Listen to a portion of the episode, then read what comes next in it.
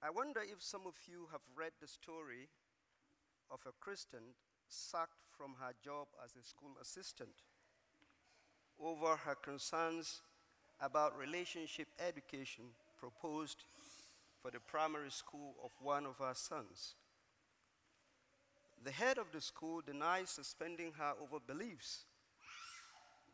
Her case, however, is now before the Employment Tribunal, where she is supported by the Christian Legal Center. I'm preaching on Daniel chapter 3. In the preceding chapter, Daniel requested that his friends Shadrach, Meshach, and Abednego be sent to an outer province as administrators. Soon enough, they face the furnace challenge. Let us pray. Father, help us to fully understand that we can trust you in our trials because you are a faithful God. Amen. God is faithful in the place of trial. The narrative starts with the king setting up a golden image, an impressive structure, I must say. And he issued a decree that everyone who hears the sound of the music must fall down and worship the image. Verse 11. Mark you, this was the most powerful king of the then known world, and he worshipped idols. The citizens, all the nations, and the very important men in the realm, the satraps, the governors, the treasurers, the justices, the magistrates, the counselors were all invited, and they indeed fell down and worshiped the image of gold. Verse 7. The threat was that whoever does not fall down and worship will immediately be thrown into a blazing furnace. Verse 6. When we look outwards and inwards, we realize that not only kings create idols. As sinful people, we all do. Idols compete with God in our lives. They daily crave our devotion. Examples are our identity. It's easy to place our identity in something or someone other than God money, consumerism, entertainment, sports, sex, comfort, fashion, leisure, travel, our phones, cars, our homes, exercising power over others, our pedigree, family, education, profession. In our, in our world today, we even talk about celebrity cults. We talk about pop idols. People pleasing can become an idol. And on this particular point, I must confess how long it took me to settle down in the UK because I kept going back and forth to work in Nigeria. People's commendation on how well my wife and I took, looked after them in the hospital there was addictive and it became an idol to me. Lastly, but not the least, the global pandemic has taken fear to a new level. Fear has become a global idol. In Babylon, the blazing furnace was designed to create fear, but in the place of trial, Shadrach, Meshach, and Abednego experience God's faithfulness. They refused to serve the king's gods nor worship the image of gold. Verse 12. Some astrologers or Chaldeans reported them. verse 8. The inhabitants of the nation obeyed the king, except these Hebrew men who refused to bow down to the image of gold. For them, it was a Ten Commandment issue. Furious with rage, the king summoned them. Verse 13. His interrogation method was intimidating. But because they were courageous and fearless, they stood their ground. Some of us may suffer for defending truth. Even at that, the cost cannot be compared to losing lives. Our livelihood, just like that of our sacked sister, may be in jeopardy. But this man said, We do not need to defend ourselves before you in this matter. Verse 16. Because their trust was in the God who is faithful in the place of trial. They did not pretend to know what the outcome will be, verse 17a and verse 18. Their minds were, however, made up. Even if it, he does not deliver us, they said, we want you to know, Your Majesty, that we will not serve your gods or worship the image of gold. Verse 18. The reminders of that lady called Esther who said, If I perish, I perish. This man trusted in the God who created the heaven. And in spite of the rage directed at them, they were calm and respectful towards the king. From them, we learn that truth should be told in love, with gentleness and grace. The furnace was heated seven times hotter than usual, verse 19. The flames of the fire killed the soldiers who threw them in. But the three men were unharmed. Verse 25.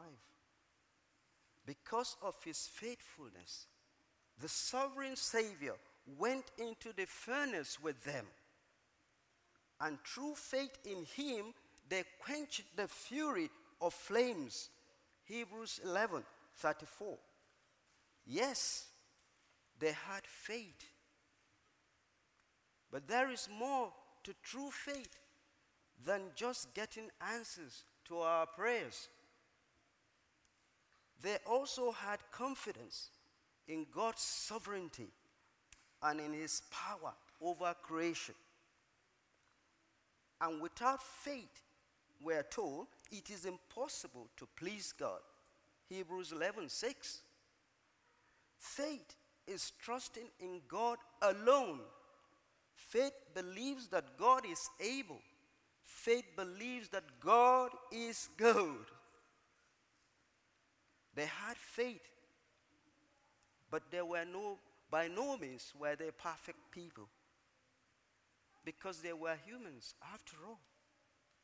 The good news is that God's faithfulness overshadowed their imperfection as he overshadows our imperfection as well. We live in a broken world, and daily we encounter the idol that is called tolerance. Post Christian society demands that we worship this idol and accuse us of intolerance if we don't. The woman lost her job because she held a different view. The big question is how do we remain faithful to our God in a hostile world? We must remember it is Jesus who first comes to us. He became sin, he who knew no sin, that we, you and I, might become his righteousness. For our sake, he died on the cross to give us life to the full. John 10:10. 10, 10. Whereas these boys were rescued from the furnace, Jesus, who also refused to bow down to the social religious ideologies of his day, felt the full excruciating heat of the furnace on the cross in our place when he died. Christ willingly endured suffering to redeem us from the heat of the furnace of eternal damnation, which is reserved for the unrepentant. Through him alone, we have access to God's mercy. And in our struggles against the tempter, we are assured that no temptation has overtaken you except what is common to mankind. And God is faithful. He will not let you to be tempted beyond what you can bear. But when you are tempted, He will also provide a way out so that you can endure it. 1 Corinthians chapter, chapter 10, verse 13. After Christ's ascension, the Holy Spirit came to abide with us. He emboldens us to say no to temptation, and He supplies help to overcome. We are assured that those who die in the very furnace of trials will rise up in glory.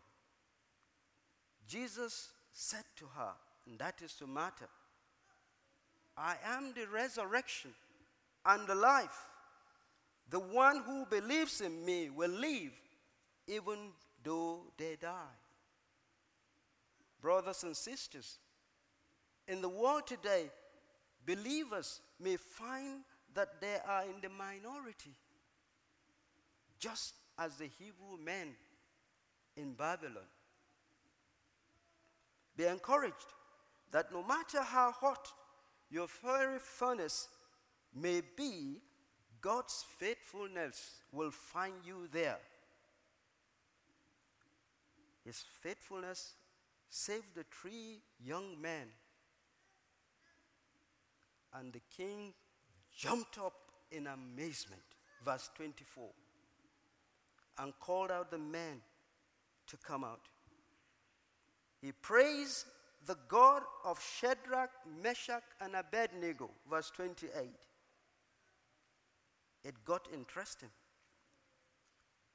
He issued a decree that prohibited blasphemy against their God. Verse 29. And now, the icing on the cake, they earned a promotion. Verse 30. The question is do we have an attitude of praising God just as King Nebuchadnezzar had? When we are recipients of God's mercy, God's love, and protection. The challenge for us today is having had this message. Are we going to fail to embrace the God who loves the world and gave his son? The accusers of the Jews meant to do evil, but God, in his faithfulness, turned it to good. Christ was broken and poured out all for love.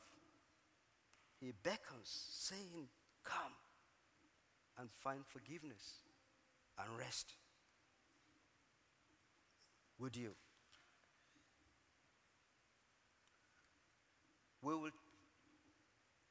spend just some f- a minute or two just to respond to the Word of God today. And I'm sure none of us will fail to do, to do something towards God today, either in form of thanking God or saying yes to God and embracing the love that He has for you and for me as we make that commitment to walk in His in faithfulness towards Him because He over His love over us is an amazing love. Let us pray.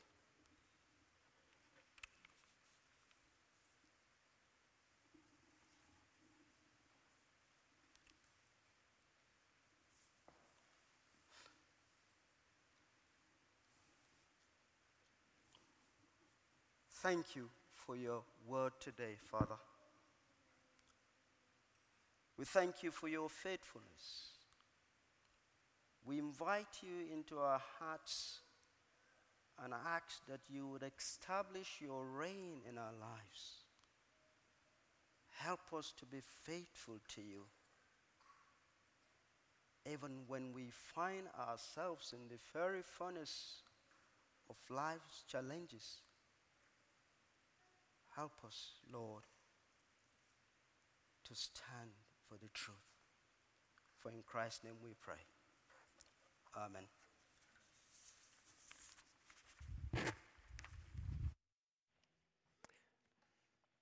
Thank, thank you, Emmanuel. Just uh, two further songs, which just reminds us that we have a good, good Father and that He's present with us. Whatever situation we're in, He is present. And we, like Nebuchadnezzar, we can be amazed by His presence.